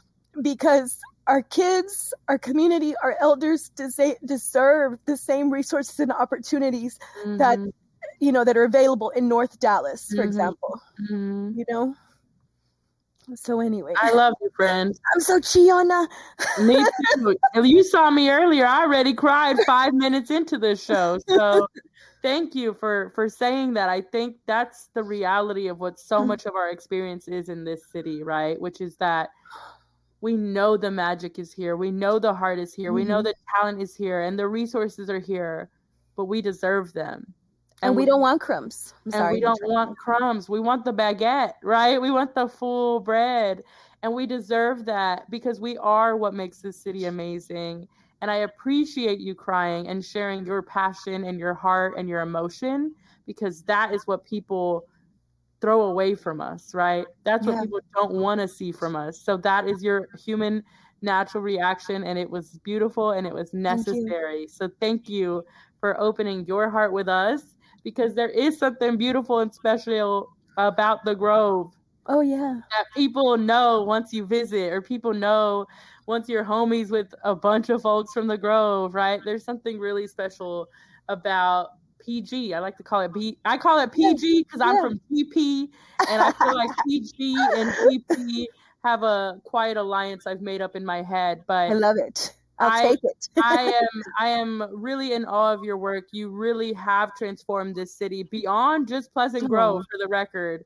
And it really has everything to do with your heart and your compassion and your joy. You really you bring your beautiful smile and your and your laughter everywhere you go, and you can also dance and tear up a dance floor. like you have Thank so many, so kind. So many beautiful layers to you, and I'm I truly um love and admire you and your work, and I'm grateful that um, we were even able to hear a smidgen of, of your story today. Thank you. Thank you so much, Eva. And I feel the same way about you. You know, you mm-hmm. are so very talented in so many different ways and have impacted the community, you know, in different communities throughout Dallas. And I know, you know, the work that you're going to do is just, you know, the first time I met you, I'm like, and I'm not trying to be like weird or anything, but I'm like, this woman this woman's a star you know like you just have this aura this glow this beauty about you and you're like you know i want to know her. Aww. and i'm sure a lot of people feel that way you know? So thank you. I i truly love you and i truly appreciate that and i feel like we are both standing in our magic and in our purpose now and i think that's that's such a an, uh, an exciting thing right? Because this world can be so so harsh and so difficult and so cruel and to find your magic and to live in that purpose and to thrive in that purpose and to love and smile in that purpose um, is really telling of one's character. So I really truly agree appreciate your your words and your leadership and and your love um, both in my life and just here in Dallas, Texas, because we we needed you. We needed you repping the Grove here oh, on on De Colores Radio today. But I do want to ask because sure. we do have to wrap um, sure. a lot quicker than I'd like to, but no because we're, we're trying to be mindful of time. Mm-hmm. Um, how is it that you maintain hope and that beautiful heart you have in yourself and in your work? It's the people that mm-hmm. in my community the people i meet we can't give up you know mm-hmm. it's not just it's not when i'm doing something or trying to advocate for something i never see it as something for me do it's about the community it's about people it's about future generations if we give up hope mm. where were our where were our nephews and nieces and children and and all the people after us what will what will happen to them so we're doing this for them just like our ancestors mm. you know moved mountains crossed deserts crossed oceans crossed rivers just for us to exist we need to do the same Mm. We owe it to our ancestors and to our future and to the, to all the children of the future. Ooh, I knew I brought the right people in today. I really did. I, I needed that message today, friend. I, I think you're making me realize that the thing I'll miss the most about this podcast is how it became therapy for me because I was constantly moved and inspired and learning um, from each person we brought on. And that is such a tremendous gift because what you're saying is that though this can be really painful and complicated, it is one another that makes it worth living. Absolutely. We have each other despite the circumstances, despite, you know, people telling us we don't belong mm-hmm. we know we belong mm-hmm. and we are here for each other and they there's nothing that anybody can do or say to take that away from us Amen. Wow. Mic drop. I knew I knew Priscilla Rice would bring me some heat. I just knew it.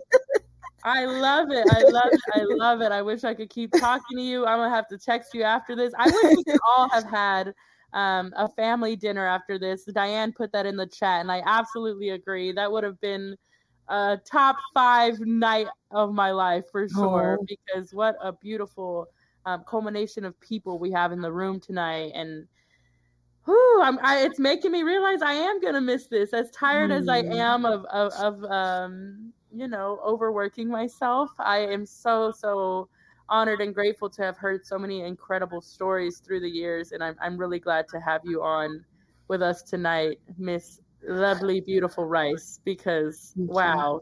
You you also are a star, and please let us know where we can find your work and support your work. I still need to get a copy of your book. Um, I'm so excited and happy for you. Thank you. Thank you so much. You know, Lopa, Lopamudra Banerjee, who's an, a brilliant storyteller and, and poet, gave me this opportunity to collaborate with her, and I'm forever thankful. And, um, you know, this book was for women for women that look like us, you know, to give a voice for women, and not only to give a voice, but to also to um, encourage dis- uh, discussions, to bring some healing, to bring some, you know, whatever it is that we're feeling. So, you know, just uh, that we we are beautiful, we are here. Estamos aquí y no nos vamos. Aquí nos vamos a quedar, you know. So I love it. Thank you, friend. What is your where do we find you on social media? Where do we buy the book? Bueno, you can find it like any like Amazon, Walmart, and different uh, platforms. It's called We Are What We Are. It is uh, what uh, primal songs of ethnicity, gender, and identity. I always forget that part. That's okay. You know, you did the work already. You don't have to know the title. I'm like, what's the title again? Yeah.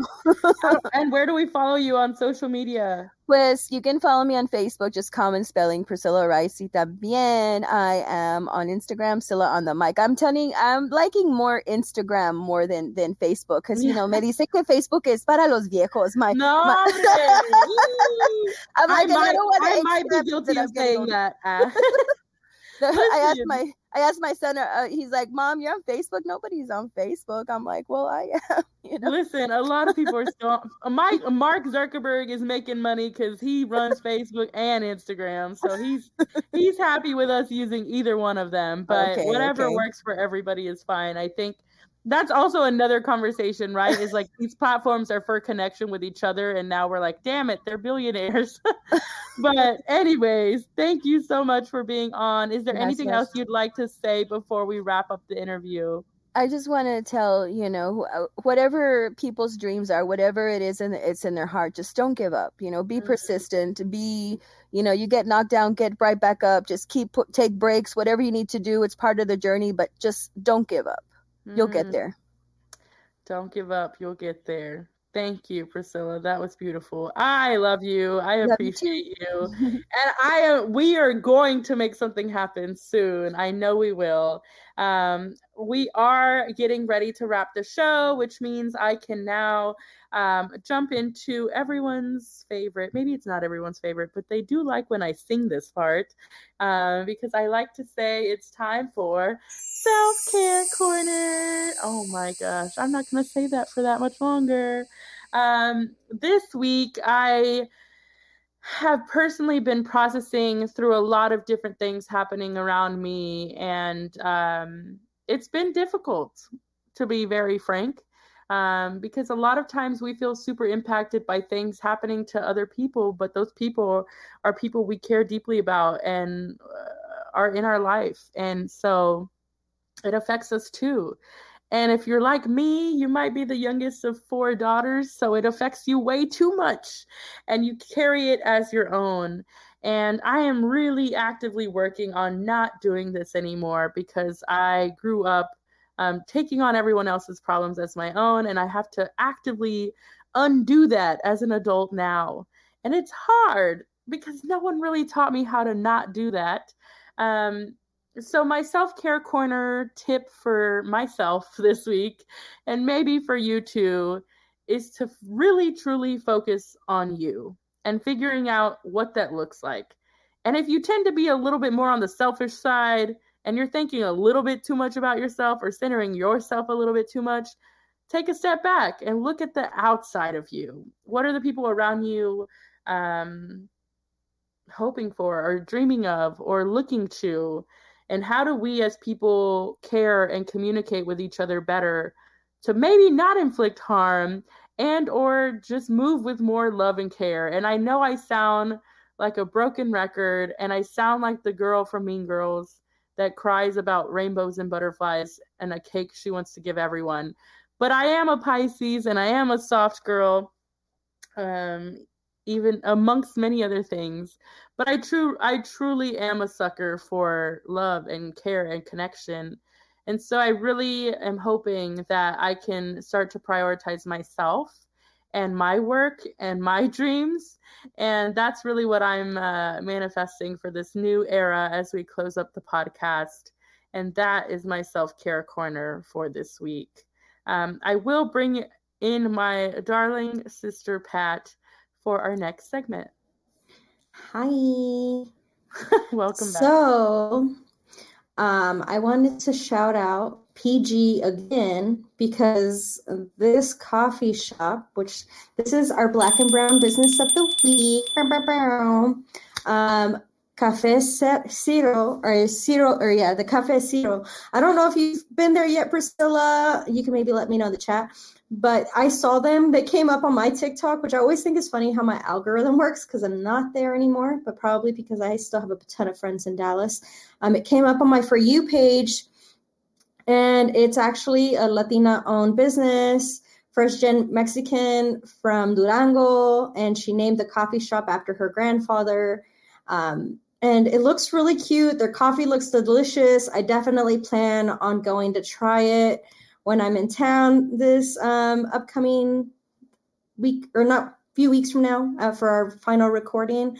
Um, you can find them at, let me give y'all the at. Um, it's at the Cafe Ciro, So the T H E Cafe C A F E Ciro C I R O.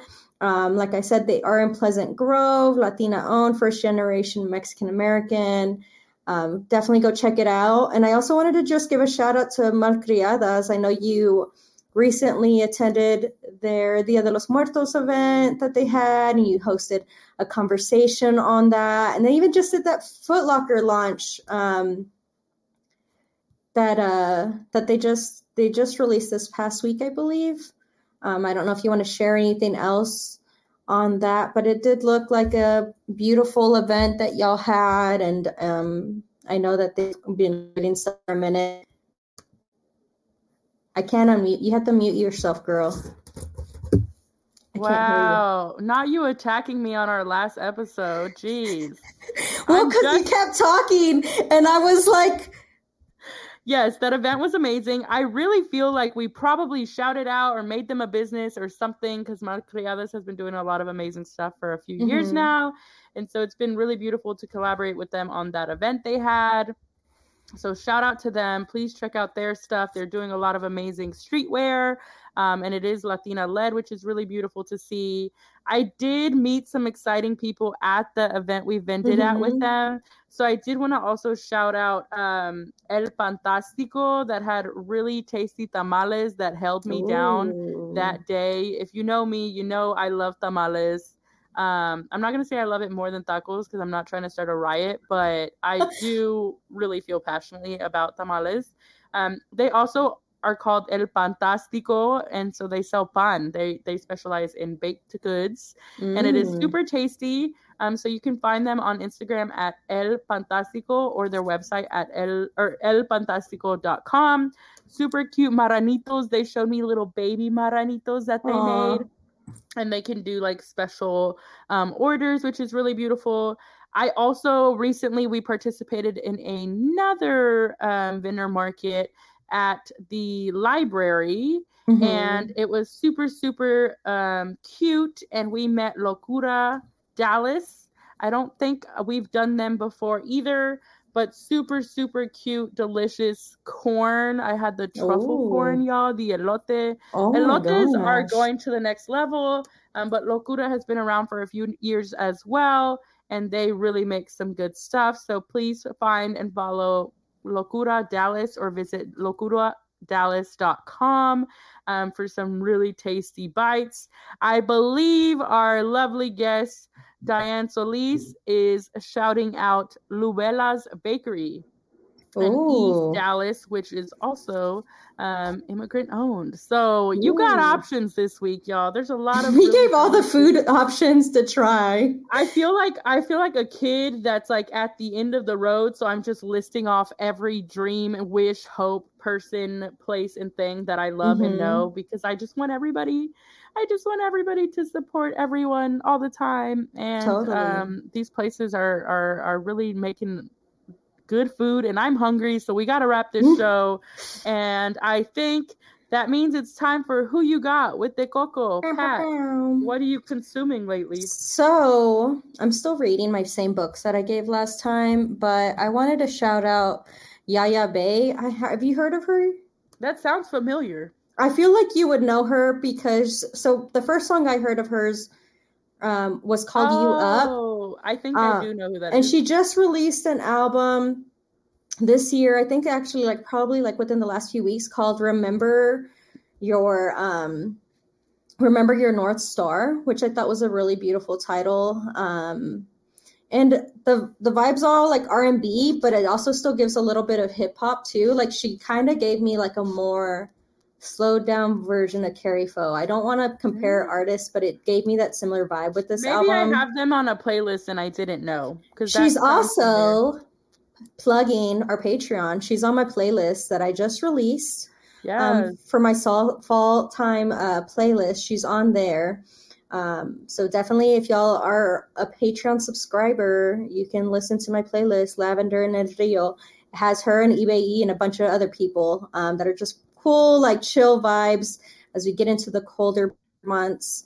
Um, she's from Brooklyn. I know she's on tour right now and has like a show in New York December 9th. And I just wanted to shout her out because um, the album's really great. So Yaya Bey is my Who You Got. Who you got? Who you listening to? What you watching? And well, I um you already gave your Black Panther thoughts. I don't know if you've got anything else to share. I know. Um let's see. Who do I have? What do I got? I I think I mentioned last time I was watching way too much reality television, which used Mhm. to not be me, but that's who I am now because I would like more um, opportunities to not overthink in my life. Um, but I, uh, what am I consuming? My God, Did you I'm finish sorry. Industry? That season I just, really I actually, good. I actually just started watching Industry again. Actually, I know who my Who You Got is. All right, let's I- go. I really loved. Um, I really love. I think it's one of my favorite shows. Ramy. Aww. Um, it is like no other show I've seen on television ever. Um, and I think it really does something special for the immigrants' um, story um, and for the kids of immigrants. And so I really, really um, am excited to see where this show goes next because they touch on so many different topics that are Mhm. typically untouched or um, kind of scary. And they're very fragile with it. And I, I really admire their writing, and it's really motivated me um, to get back into my writing Mhm. bag. So Aw. I think I'm gonna shout out Ramy this week because I really love I really love the show, and um, I can only hope to create something with as much intention and care um, as that show has. And then I have been kind of when I'm overwhelmed, I have to listen to really chill music. And I think I shouted her out a few weeks ago or months ago, but I'm listening to her again. And that's Mei Semones. It's M E I S E M O N E S. Um, Mhm. it's like kind of like a French Japanese vibe. And I really, really love how peaceful it is. So that's I kind of what I've been consuming lately. I think you shared her on Instagram, and I meant to go listen to her music. yes, I really, We'll have to really exchange playlists. I I will. I will. I have playlists. Yes, I agree. We'll As you can tell, it's the end of the episode. It's almost two hours long, and I'm starting to lose my uh, my uh, my thoughts. But I am so grateful um, to have been on this beautiful journey with you, sister, and everyone who's been on this show. And I am in shock that this is what I'm saying right now, but we'll see mm-hmm. you for our final episode um, in a couple weeks at the Arts Mission Oak Cliff yeah. on December 2nd at 7 p.m. You can get tickets from our website at decoloresco.com and it will be sliding scale. And you can also donate to us at decoloresco.com or become mm-hmm. a subscriber with us at patreon.com slash decoloresco. We got um, merch. We've got merch, Pat. Oops, I was going to tell you to read this thing, but I already forgot what I'm saying. But I do want to thank our guests Diane, Ernest, and Priscilla for joining yes. us. It truly was a dream to have them all on, as I uh, deeply admire their work and their heart um, and everything they are and what they bring to um, their own worlds and mm-hmm. all of mm-hmm. ours together. So, yeah. spe- and special shout out to our squirrel friends, homies, and rider dies on Patreon. Uh, remember, you too can become a financial supporter, as we mentioned just a bit ago. We'd love to keep growing, so if anything resonated with you in this episode or you just enjoy our work, please share it with everyone you know. We are on TikTok. We are on Instagram. Don't be afraid to reach out and follow us at De Colores Co. Tweet us, or maybe don't, because I don't know if Twitter's gonna. it might be dead by that time. Oh my gosh! Just send send a pigeon to find me, and hopefully we connect in the. Find us on MySpace. You might find be me, in our top five. Find my Bebo and Xanga. Um, but also, please, please, please know that you can always um, email us at decolorescollective at gmail.com. Um, you can go to our website, decoloresco.com, and you can find us and keep in touch with us that way because if all these websites go down, we still have to love and care for each other and check on each other and be inspired mm-hmm. by each other. And I'm grateful to have built such a beautiful community with so many amazing people around us to keep building, keep growing, keep telling our stories, keep creating art to transform um, our world in the ways Period. we want to see. Um, so keep fighting, y'all. Keep loving, keep caring, keep healing, keep healing, keep transforming. Um, we love you. We appreciate you. And this is our last recording of De Colores radio wow. in this Dude, way. That feels that's making me emotional. You saying that. Well, what wow. what else you got to say? I know. I'm just like no. I'm just like damn. Was this really the last one we're recording? Whew. Okay. Love you, sis. Love you too. We're here. We got each other. Yeah. Listen, if I don't got this podcast, I do got my sister Pat. So yes, it's a Pat cast for life. Um, thank you all for listening. We love you all. We thank you all. Please come out December second. Um, Oak Cliff, Texas. Come give us hugs. Come give us love. Let's get some funding so we can keep creating magic and keep highlighting um, the stars who make this world beautiful. Love you guys. Have a Love good you. night. Good night. Bye. Bye. My throat's oh, sore. Oh, my eyes started burning, bro, from crying. Stop the record.